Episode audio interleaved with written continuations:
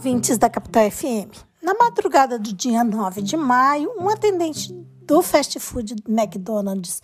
do bairro Taquara, na cidade do Rio de Janeiro, levou um soco no rosto e foi atingido por disparo de arma de fogo. Ambas as ações foram praticadas por um cliente após o início de uma discussão em torno do uso de um cupom de desconto.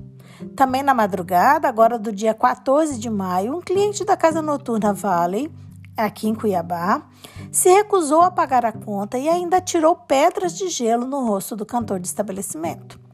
A polícia militar foi acionada, o cliente pagou a conta, mas foi preso logo após, pois proferiu injúrias e desacatou os policiais que atenderam a ocorrência.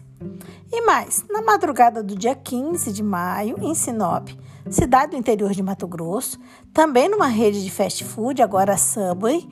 um atendente foi ofendido verbal e fisicamente por um cliente após ser informado que o estabelecimento estava fechado em decorrência do horário. Diante desses ataques sofridos pelos trabalhadores durante o exercício de sua jornada de trabalho, vem indagação acerca de quem deve ser responsabilizado pelos danos sofridos por estes, sejam morais ou materiais. Questiona-se também sobre a resposta do órgão previdenciário em tais casos. Pois bem, sob o viés previdenciário, a lei que dispõe sobre os planos de benefício da Previdência Social estabelece que acidente de trabalho é aquele ocorrido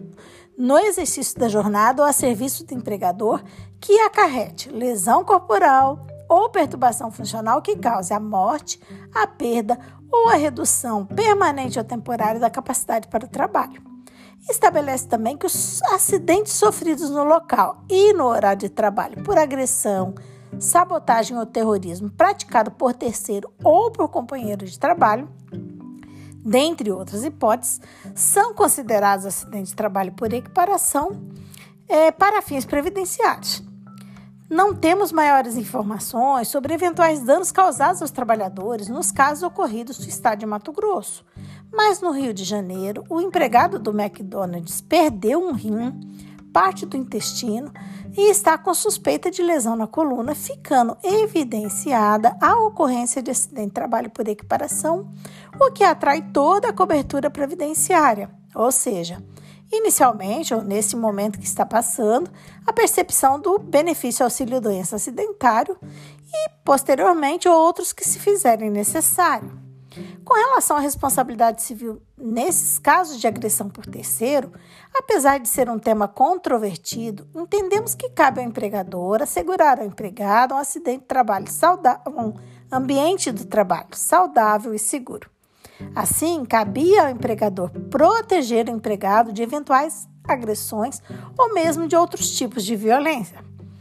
É importante lembrar que no caso em questão, o trabalhador foi inicialmente agredido com um soco e posteriormente com disparo de arma de fogo, oportunidade em que o cliente adentrou o estabelecimento já com uma arma em punho. Se a primeira agressão, o soco, foi inesperado, a segunda, muito mais grave, poderia e deveria ter sido evitada se houvesse uma pessoa encarregada da segurança no local e que agisse prontamente. Destaca-se que, no caso ora comentado, o trabalhador desenvolvia suas atividades em um drive-thru na função de atendente e operador de caixa, o que fazia com que sua vida estivesse ainda mais exposta a riscos, é, situação ainda agravada pelo fato do estabelecimento se situar na cidade do Rio de Janeiro, local onde são registrados altos índices de violência, ainda mais na madrugada. Assim, é possível se afirmar que a responsabilidade do empregador em indenizar o empregado pelos danos sofridos, neste caso, se sustenta tanto na modalidade subjetiva, pois este agiu com culpa por não ter providenciado me- mecanismos